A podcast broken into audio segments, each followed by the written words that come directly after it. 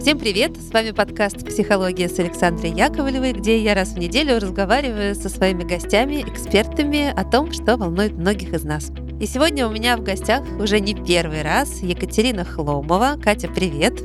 Привет, Саш, привет!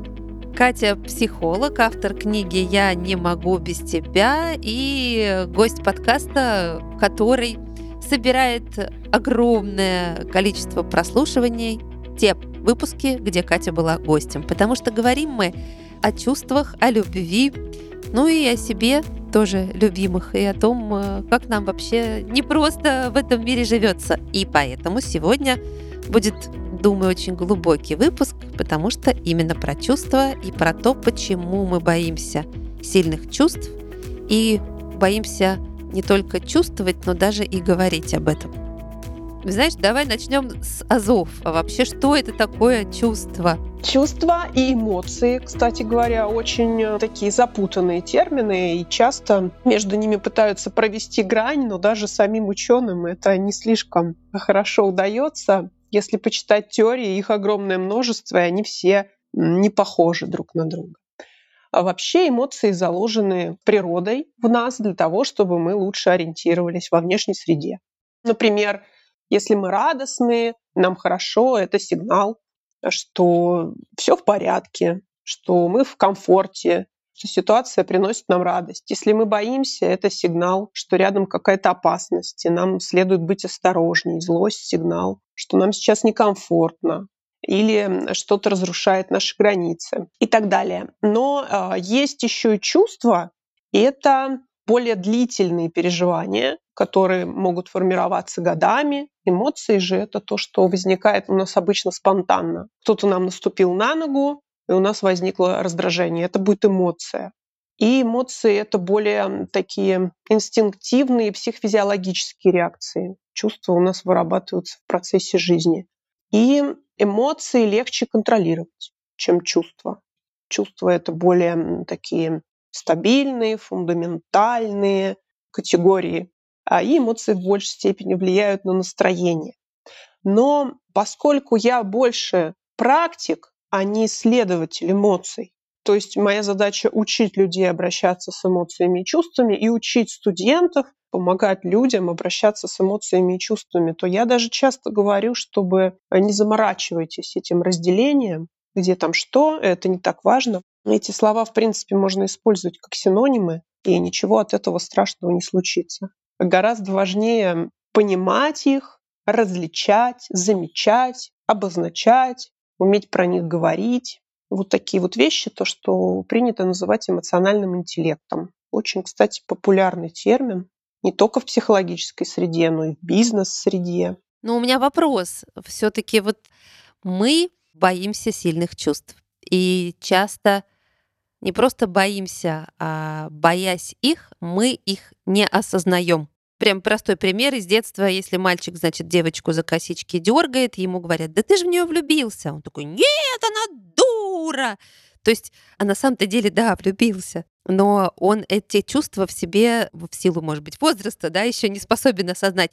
Но вот уже мы выросли, а с чувствами во многом так и не соединяемся. Почему? Это история психологическая, но я бы сказала, что и социально-культуральная. Это история про именно среду, в которой мы выросли, культуру и даже географию. Ну, конечно, мы боимся чувств, потому что мы э, испытываем страх. И в первую очередь страх отвержения, если еще более сузить этот страх.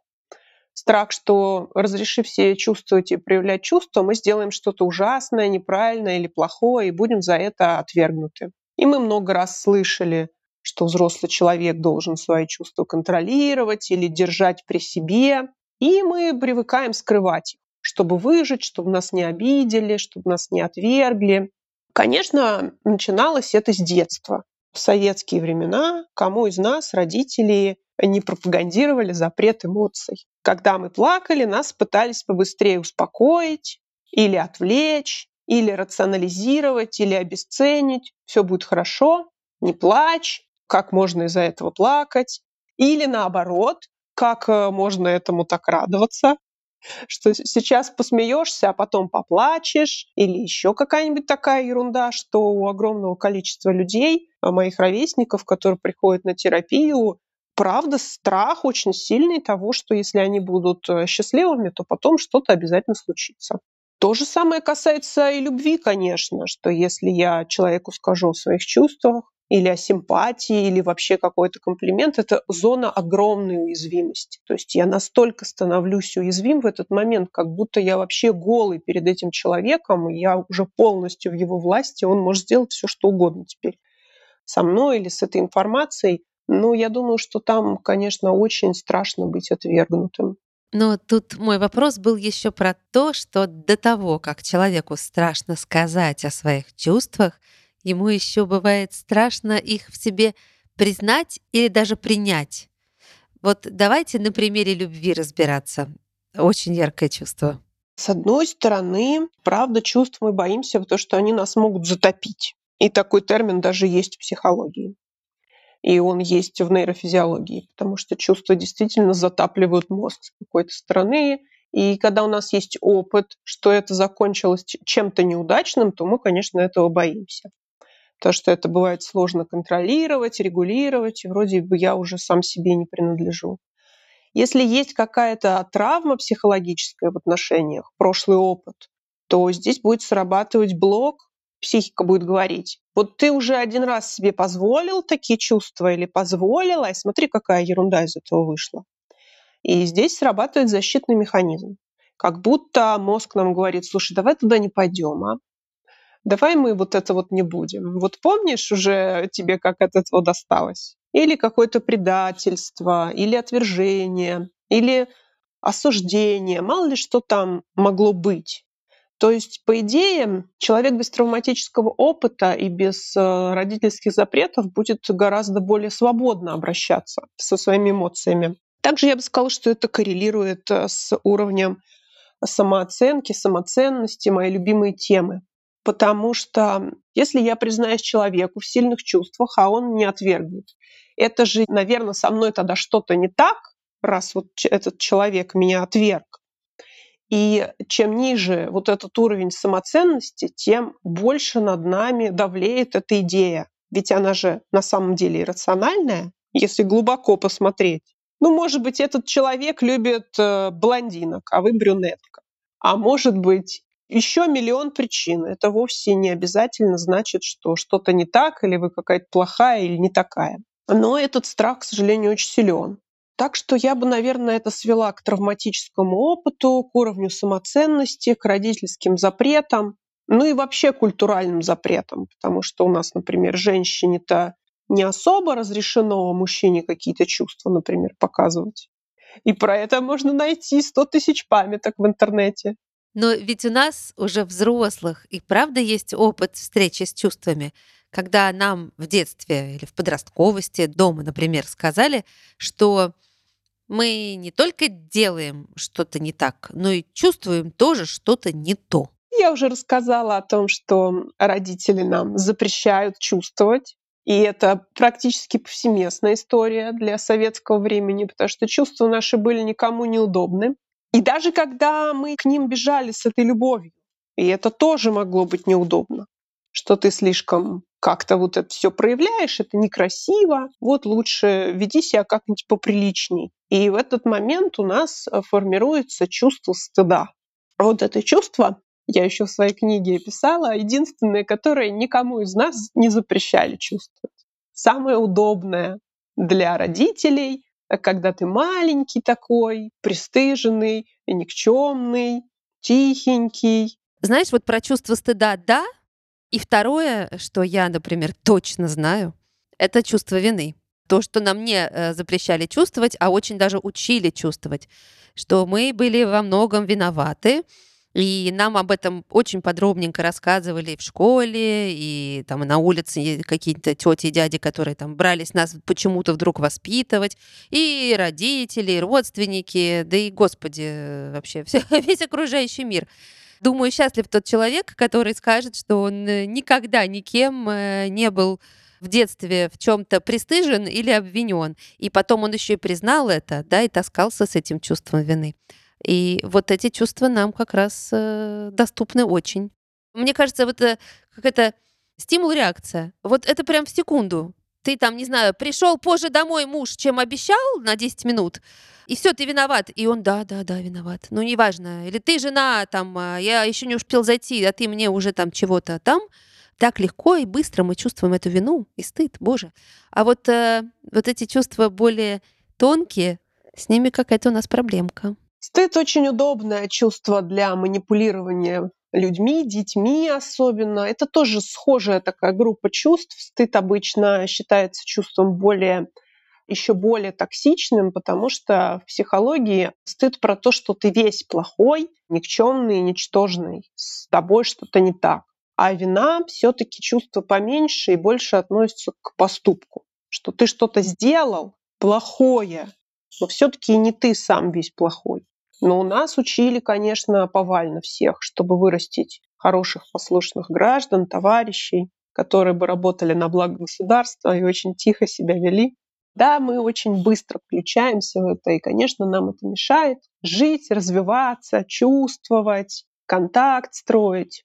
Скажи, Кать, вот действительно, если в такие глубокие, искренние чувства, когда ты очень уязвим и очень раним, вот ты там влюбился, или у тебя какая-то есть мечта, да, и ты не хочешь даже себе признаться или озвучить вслух, что это так для тебя важно, и это такая ценность большая, там, к этой мечте идти, э, хотя, скорее всего, как вот именно поэтому ты будешь молчать, что тебя не поймут и не поддержат там родные или близкие. И правда в этом сложно признаться и себе, и окружающим, ну, страха много, много уязвимости.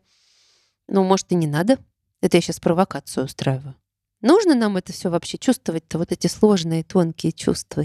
Нужно ли признаваться в любви? Самому хотя бы себе. В смысле, что да, я, блин, влюбилась, или я влюбился. Себе, безусловно, мне кажется, нужно. Важно быть с собой, конечно, честным и быть себе хорошим другом, родителем. Это вообще основа основ любого психфака. На первом курсе нас гоняют как первоклассников по азбуке, а нас по азбуке чувств. И в Гештальт-институте тоже все первые годы постоянно любому студенту вопрос, а что ты сейчас чувствуешь? Вы любого гештальтиста можете узнать легко, он постоянно задает этот вопрос себе и другим. А признаваться ли другому в своих чувствах, здесь нет, на мой взгляд, каких-то универсальных правил. Мне кажется, что в любой ситуации любому человеку важно взвесить и, пожалуй, если ты решаешься говорить о глубоких чувствах, и вдруг правда что-то происходит потом, тебя очень ранящее, то, на мой взгляд, здесь очень важно себя не бросить в этот момент.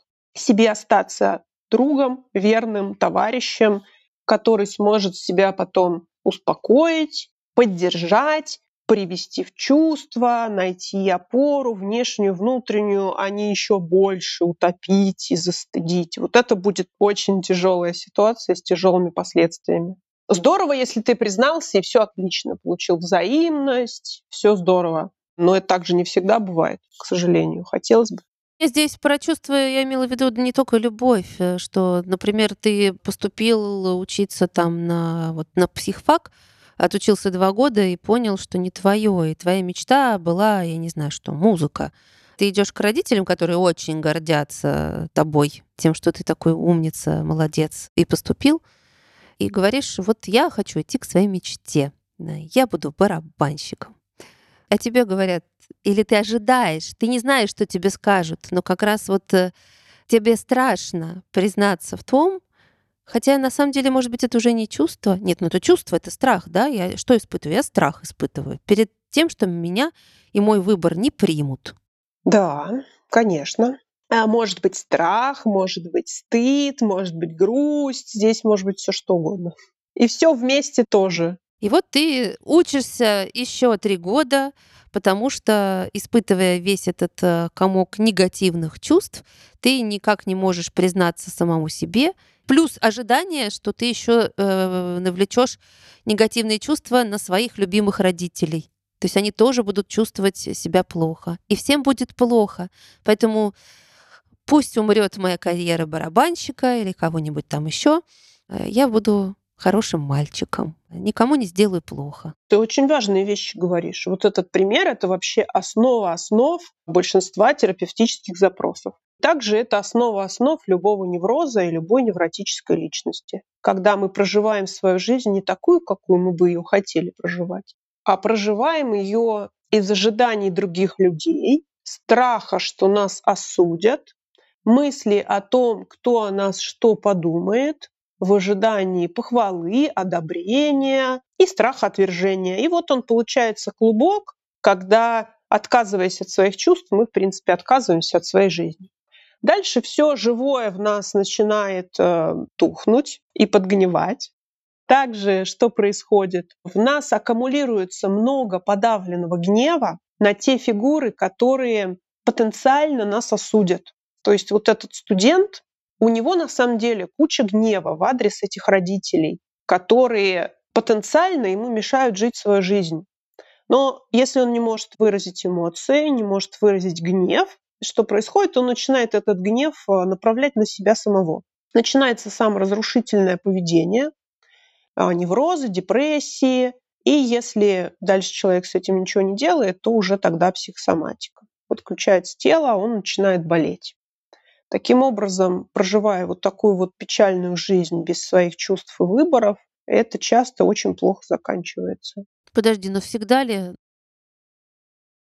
это очень часто драматический, мы с тобой прямо разобрали вариант.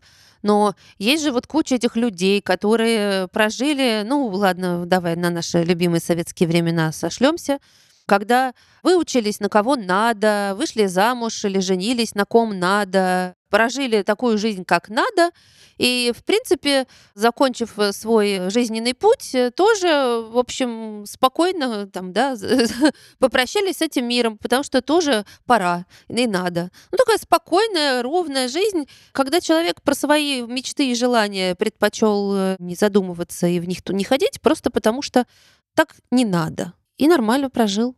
Тогда, мне кажется, было чуть-чуть, правда, по-другому. Так жили все.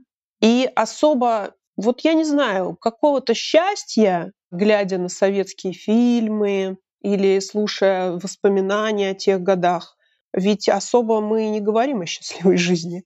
Много пьянства, чувства там эти идеи, желания запивались, заливались алкоголем. Люди достаточно рано умирали.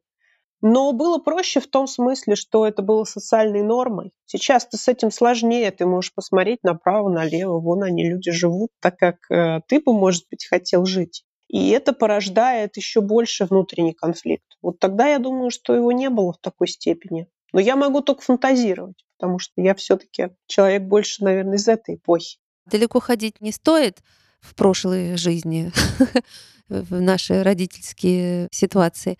Просто я думаю, что и сейчас здесь, среди наших и слушателей, и вообще жителей планеты Земля, очень много людей, которые живут из э, состояния «надо» или «должен». А когда «надо» или «должен» про свои чувства и мысли, и мечты, ты думаешь во вторую очередь. Нужно ли это менять? И вообще, если человек, в принципе, живет с этим, и он с этим условно созвучен, то есть он этому не сопротивляется, ну, наверное, засыпая вечером, э, грезит о какой-то там другой вселенной, в которой у него бы была другая жизнь. Ну а так вроде ничего, все. Но со своими чувствами, по сути, он не знаком. Это тоже все очень индивидуальная история. Вот также мне писали комментарий к подкасту хорошей девочки. Что теперь, пойти и стать плохой и пойти вообще в разнос? И вот уже э, предугадывая здесь такие же комментарии, конечно, можно сказать, и что мне теперь все бросить? А я же должен детям, родителям, да, стареньким, работодателю. Да нет, конечно, это будет тоже такая инфантильно, прямо-таки патологическая позиция. Понятно, что взрослый человек в любом случае кому-то что-то должен. И совсем от этого избавиться, ну, надо сказать, что очень трудно, если говорить о взрослой жизненной позиции. И тогда я бы посмотрела какую-то золотую серединку, где оно между тем идеальным, например, миром, в котором мне хотелось все бросить, да, и только играть на барабан. и тем миром, где я совсем полностью в тюрьме из того, что от меня ждут, как мы говорили о хороших девочках. С утра там приготовить, потом работа нелюбимая, вечером, я не знаю, поехать там кому-то помочь, выходные опять с семьей, с бытом, и ничего совершенно не для себя. И здесь можно смотреть, в каком человек состоянии. Но если ему окей, значит окей. А другое дело, что часто ко мне приходят э, люди, но объективно в плохих состояниях. Они говорят, ну со мной что-то не так, мне все время плохо, я все время тревожный, нервный, грустный. И тогда можно спокойно говорить о большом количестве подавленных чувств. Что вообще с этим человеком происходит? Где он живой-то, куда он себя запихнул живого? Про подавленные чувства, да. Собственно, мы про них сейчас и говорим. Просто вот это слово сочетание мне очень отзывается. Что когда ты живой, ты очень много чувствуешь. Важно сказать, что у нас один тумблер на все чувства. То есть мы себе запрещая страх, запрещая злость, мы запрещаем себе все. Невозможно выключить плохие чувства, оставить только хорошие.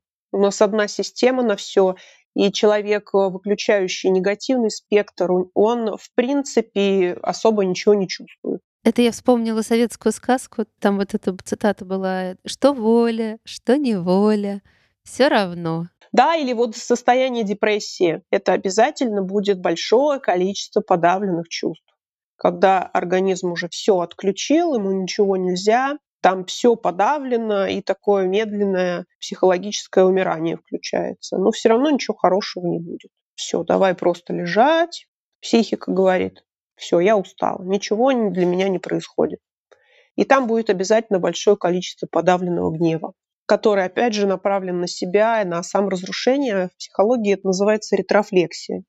А как-то можно чувствовать плюс-минус безопасно для себя?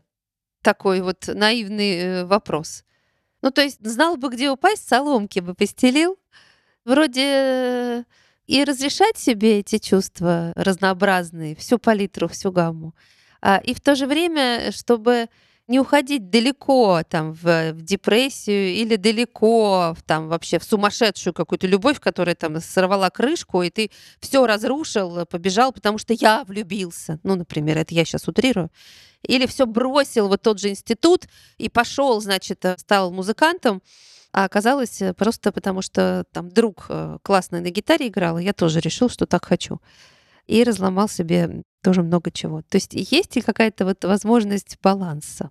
Или если есть, то где? Как ее найти? Очень хороший вопрос. Он даже заходит в глубину прям психоаналитической диагностики. Ничего себе. Вот смотри, среднестатистический человек невротик. У него проблема с выражением чувств. Его надо, грубо говоря, учить хоть что-то выражать. А человек по другой полюс, он будет ближе к психотической личности. И его, наоборот, надо учить сдерживать чувства, потому что он как раз вот такое всякое и делает, что потом его жизнь разрушает. Бросает работы, бросает семью, и потом только думает, ой, а что это я сделал-то? Поэтому такая даже экология работы в психологии, что нам надо сначала посмотреть, мы имеем дело с человеком какого полюса. Если он из второй части, больше такого пограничного, психотического типа, его не надо все время спрашивать, что ты чувствуешь, и предлагать пойти это выразить. Он пойдет это выразит, и потом все будет плохо. Что это значит? Подожди, я напугалась. По неопытности была у меня такая история, когда я спросила девушку, а что бы ты сделала в начале еще карьеры моей, когда я плохо разбиралась в типологиях личности, что ты хотела бы, вот она говорит, плохо себя чувствую, э, ну, мы выходим, что это подавленный гнев, это гнев там на партнера, что ты хотела бы сделать? Ну, я хотела бы его побить.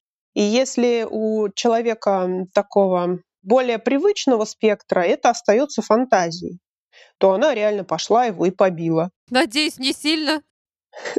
Ну, нормально так. Ну, не сковородкой хотя бы. Нет, он в порядке, она тоже. Это к тому, что мы все очень разные. И надо смотреть, правда, кто вы и с чем мы имеем дело. Потому что не всем надо учиться выражать чувства и обязательно это все приводить, так сказать, в жизнь. Но у большинства, правда, людей, с которыми я имею дело, которые будут слушать этот подкаст, у них будет проблема вот эта первого порядка. Ну и тогда что мы обычно в терапии делаем? Мы взвешиваем все.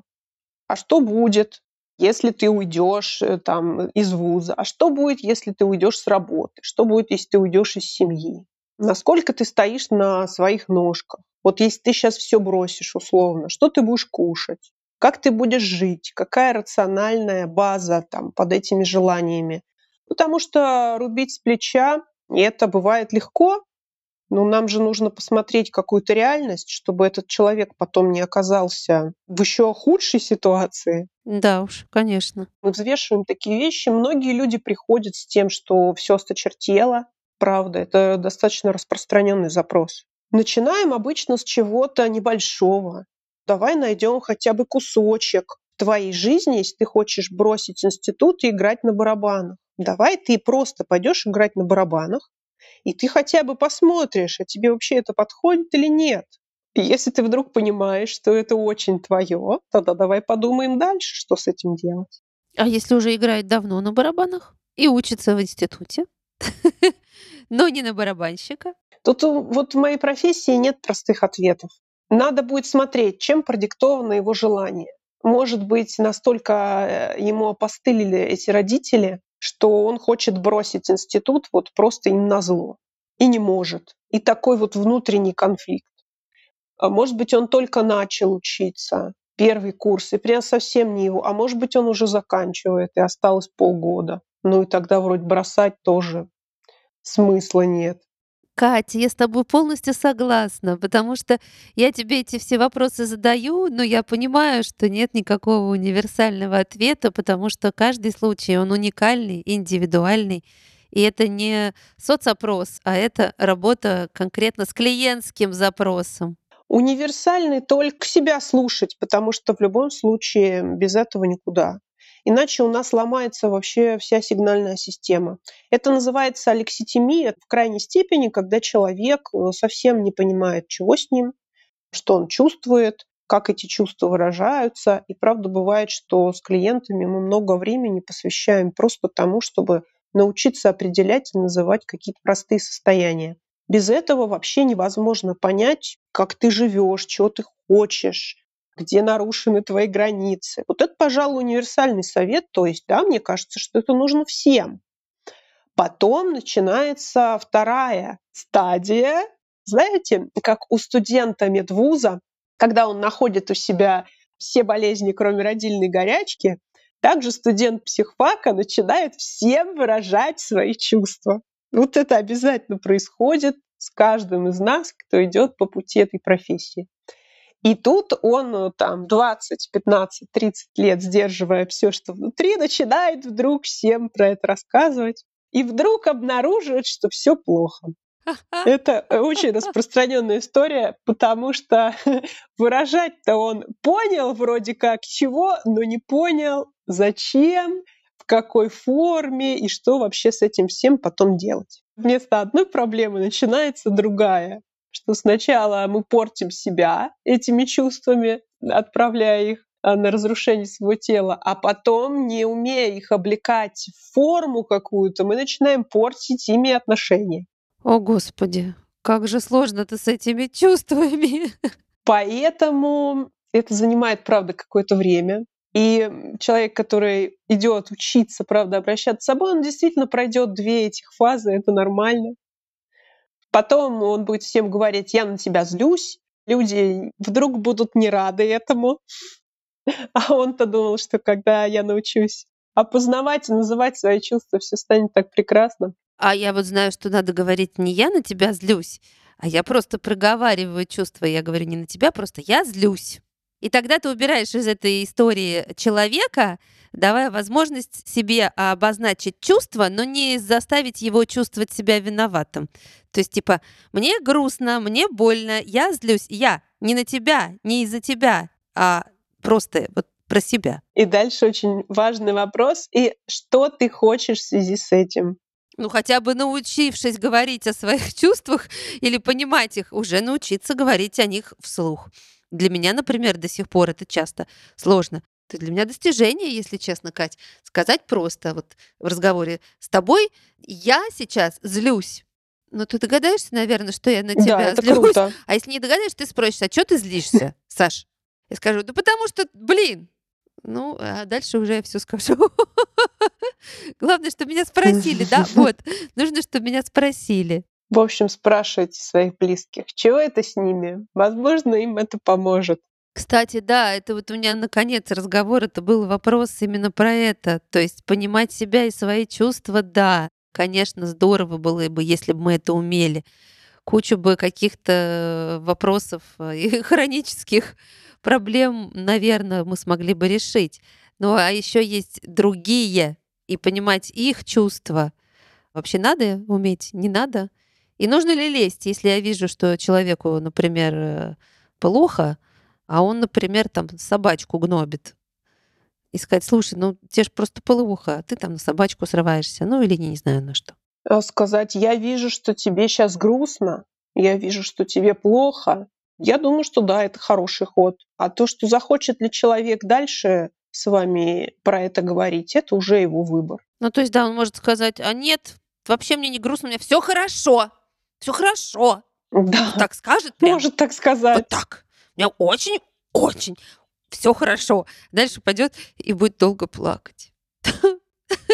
Но здесь очень важный момент, что мы не- и не должны и не можем взять на себя ответственность за чужие чувства. И Мгм. что также важно не сливаться с ними. То есть, если грустят мои близкие, если они злятся, это не значит, что со мной должно происходить то же самое. Но обычно мы попадаем в такое слиянческое заражение. И вот уже всем грустно, и вот уже всем злобно. И это, правда, очень трудно отделять себя от чужих переживаний. И очень трудно не брать на себя ответственность за чужие чувства, потому что нас этому, вернемся к началу подкаста, научили еще в детстве, что если мама обиделась, значит, э, это я виноват. Про слиянческое заражение, вот, ну, классические эти истории, сама не раз их переживала. Сидят все за общим столом, и вроде весело, и все хорошо. Но тут вдруг между парой произошел какой-то конфликт. И один человек или даже оба надулись, замолчали. И вроде беседа начинает потихонечку остывать, и настроение у всех начинает портиться, потому что когда напряжение повисло между двумя, а вас там может быть даже 12, и вам до этого всем было весело, потихонечку эти два начинают выключать свои вот этой негативной э, энергии всех остальных. Ну, так может Да, быть. действительно, конечно, так часто происходит. Это какой-то феномен? Ну, это называется слияние. Это связано с зеркальными нейронами. Мы очень быстро начинаем чувствовать то, что чувствует другой человек. Поэтому этому посвящена огромная глава в обучении психотерапевта. Он не должен падать в те же чувства, в которые падает клиент, иначе от него толку вообще никакого нет. Если он просто будет сидеть с ним и рядом плакать, то он ничем не сможет помочь. И классно бы, если все люди потихонечку смогут овладевать тоже этой наукой, чтобы быть рядом с близким человеком, не обязательно чувствовать то же самое, что и он. Но и этот близкий часто тоже может виноватить. Ах, тебе не грустно рядом со мной? Видишь, я грущу, а ты нет. Вот она уже манипуляшка такая. Ты должен чувствовать то же, что и я. А так бывает, да? Бывает. Видишь, я грущу, а ты что это такой веселый? А, да, ты что, не видишь, что мне грустно? Ну-ка давай быстро чувствуй то же самое. Ну вообще это насилие эмоциональное. Ну ты что, не видишь, что мне плохо? Или если один постоянно вешает свое состояние, один взрослый человек на другого. Но это тоже будет насилие, потому что никто не может постоянно контейнировать чувства другого человека. Контейнировать это значит разбирать, утешать, упаковывать. То есть м, нести на себе 24 на 7 функцию психотерапевта. Это делают специально обученные люди, и то эта профессия достаточно непростая. Никто не может это делать постоянно. В общем, предполагается, что взрослый человек до определенной степени сам в состоянии справиться со своими чувствами. Поняла. Что, конечно, не отрицает того, что мы все люди, и мы иногда обращаемся за утешением, за поддержкой. Конечно, это нормально все. Но если это не становится бесконечно чьей-то работой. Или если кто-то не справляется со своим настроением, вот ты, например, пару привела сейчас, Если это регулярно пара, которая ругается, допустим, в общей компании и портит всем настроение, если это превращается в сценарий, то хороший вопрос, а что это оно так происходит? Почему другие люди постоянно попадают в поле чужого конфликта? Хороший вопрос. Есть над чем подумать. Мы с тобой какое-то разворошили большое-большое осиное гнездо. Ой, это очень большое осиное гнездо. Вообще этому посвящено в гештальт-терапии. Фактически терапевт учится порядка пяти лет. И почти все эти пять лет посвящены обращению с чувствами и эмоциями.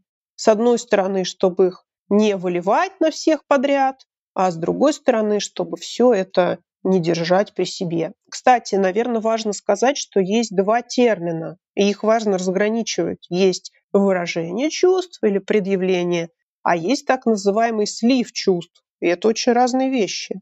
Так, поясни. Сливом чувств будет, когда я просто лью на этого партнера все, что мне приходит в голову, когда я приплетаю сразу много ситуаций, что автоматически означает, что человек не сможет с этим справиться. Допустим, я и этим недоволен, и вот этим, и вот два года назад еще ты мне сказал. И получается, что на человека просто льется вот этот фонтан, и там уже никакого конструктива его не будет.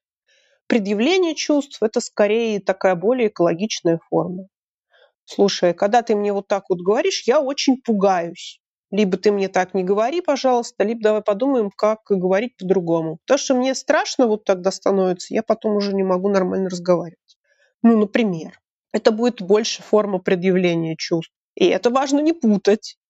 Да, сразу я примеры какие-то из жизни начала вспоминать, но уже не буду озвучивать, потому что пора нам заканчивать. И так нам есть э, что подумать. В общем, да, в нашем осином гнезде очень-очень-очень много норок и ходов, э, по которым каждый уже сам может пойти и до чего-то там добраться.